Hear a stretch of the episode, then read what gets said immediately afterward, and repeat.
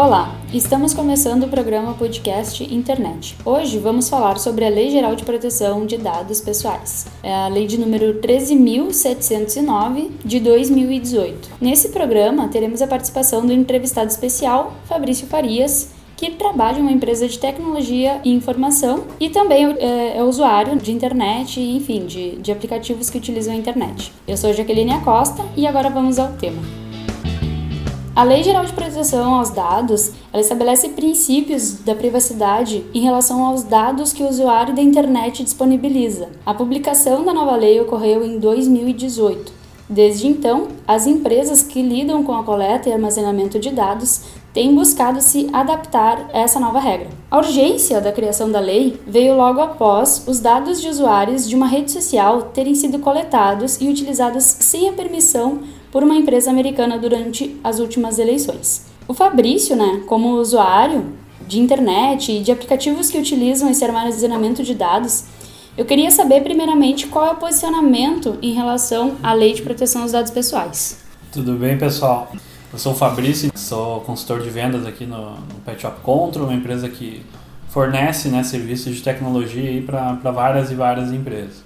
Bom, sobre a questão aí de lei de proteção de dados, eu como consumidor, eu como usuário já de internet, aplicativos, enfim, há muito, muito tempo, acho que isso demorou muito, na verdade, para aparecer, assim, é, o pessoal, infelizmente, ainda banaliza essa questão de proteção de dados, não lê é, os pormenores, inclusive eu, como sou uma pessoa espiada, não, não leio tanto, né? E realmente tem que ser uma coisa muito pautada, muito, muito fomentada, muito nutrida aí investir na educação para esse pessoal, esse pessoal consumidor, né? É uma coisa ainda muito submersa, o pessoal não tem noção ainda do impacto que isso causa, né? Esse exemplo bem específico do Facebook, na verdade só veio à tona porque é uma ferramenta que todo mundo utiliza, uma ferramenta famosa, do contrário ia ficar, no meu ponto de vista, né? ia ficar elas por elas, e... mas vamos olhar o ponto positivo, vamos tratar sobre porque realmente é muito importante.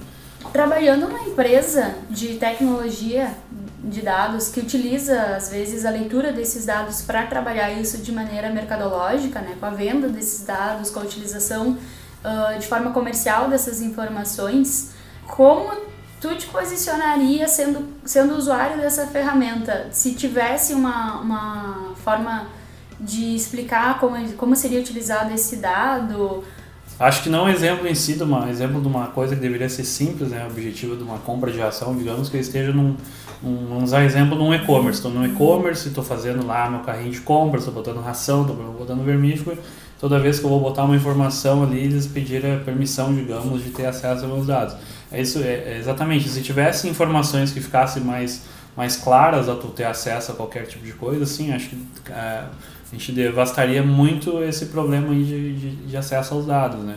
Mas eu no meu ponto de vista, não vejo tanta viabilidade ainda, porque o pessoal, infelizmente, não, não vai ter paciência para ter, ler, enfim, se conscientizar, e eu acho que a gente já tem acesso a termos de uso.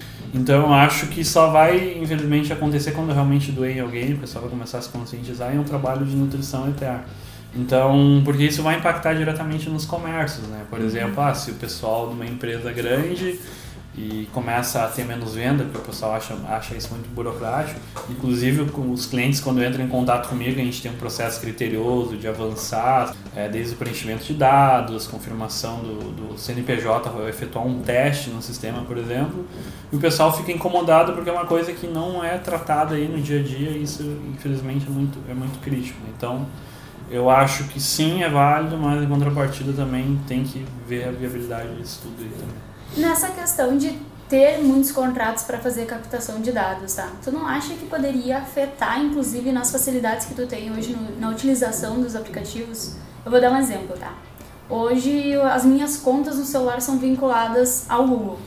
Então sempre que eu vou num restaurante novo, ele me questiona sobre algumas facilidades daquele restaurante e permite com que eu compartilhe com outros usuários as informações ali. As pessoas vão saber quantas pessoas estiveram ali. E isso vai afetar o outro usuário, ele vai saber dessa informação, vai saber quantas pessoas costumam ir e qual horário elas costumam ir, qual é o horário mais cheio, o horário mais vazio.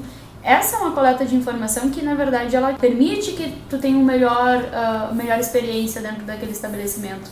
Porque tu quer saber se ele tem uma acessibilidade, o, o sistema já reconheceu que tu esteve ali te perguntou se tem, por exemplo, acesso à cadeira de rodas, e se eu estou procurando um estabelecimento que tem acesso à cadeira de rodas, isso me facilitou porque a empresa coletou o teu dado. E isso em outras, outras ferramentas também. Tu deu exemplo de e-commerce. Se tu faz uma compra rotineira, depois fica mais fácil para te acessar dentro do site os produtos que tu mais compra. Tu não acha que isso poderia travar um pouco o relacionamento entre a empresa e essas novas funcionalidades que estão aqui para trazer essa facilidade? Sobre a questão da viabilidade de como essa engrenagem toda vai acontecer. Né? Esse exemplo do e-commerce falou de estar tá salvo o teu histórico, teus pedidos, toda a informação quando tu confirmar um e-mail, quando tu vai acessar e vai fazer um login via Facebook ou via Google. É, eu acho que isso realmente vai desconstruir um pouco isso. Esse choque assim que está acontecendo nessa esse problema assim de ah, vazamento de dados, compra de dados e o pessoal usando por um lado muito malevolente, é que infelizmente o pessoal não teve noção lá quando eles começaram a fomentar essa questão de facilitar, a tecnologia facilita muito a vida das pessoas, mas em contrapartida o consumidor não está instruído a isso, né? Então acho que de repente as empresas aí fazerem um pacto entre eles de começar a fomentar é, maneiras de fazer os, os, clientes deles, os usuários, a lerem mais, entender o que, eles estão acessando, é, ou daqui a pouco, quando eles finalizarem uma compra, enviar um informativo por e-mail, enfim.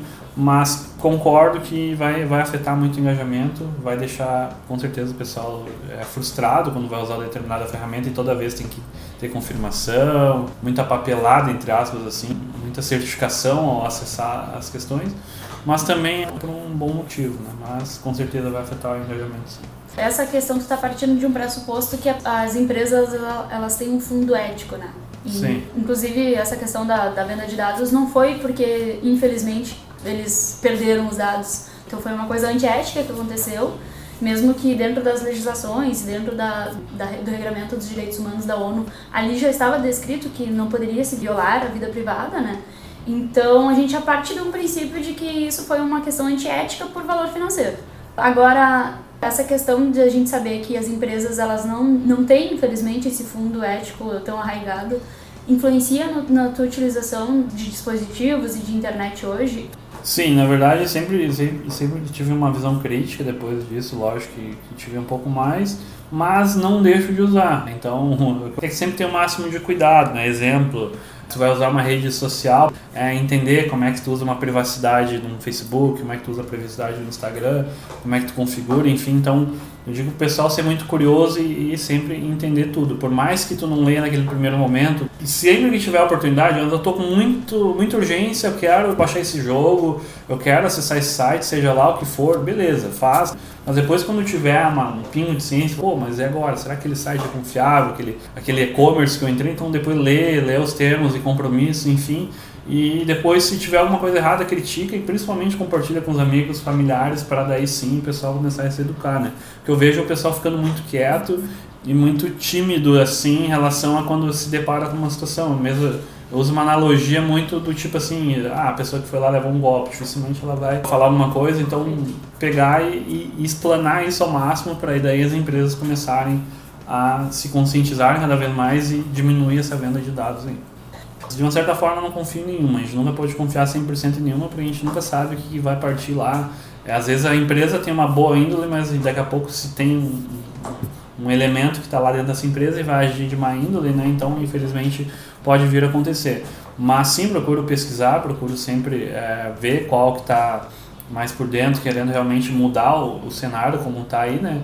Mas resposta que infelizmente eu acabo não confiando em nenhuma e sempre procuro é, entender o porquê de tudo. Pegar um exemplo muito simples, tu tá num Messenger e tu vai enviar uma foto, um vídeo, por exemplo, para alguém, e ele vai pedir permissão de acessar a tua câmera e acessar o teu microfone. Não é e não é mencionado em quanto tempo vai ficar aquilo é, usado, se vai ser só quando tu enviar um vídeo ou se vai ficar pelo tempo que tu ficar com o aplicativo instalado, enfim, então isso é muito grave, né?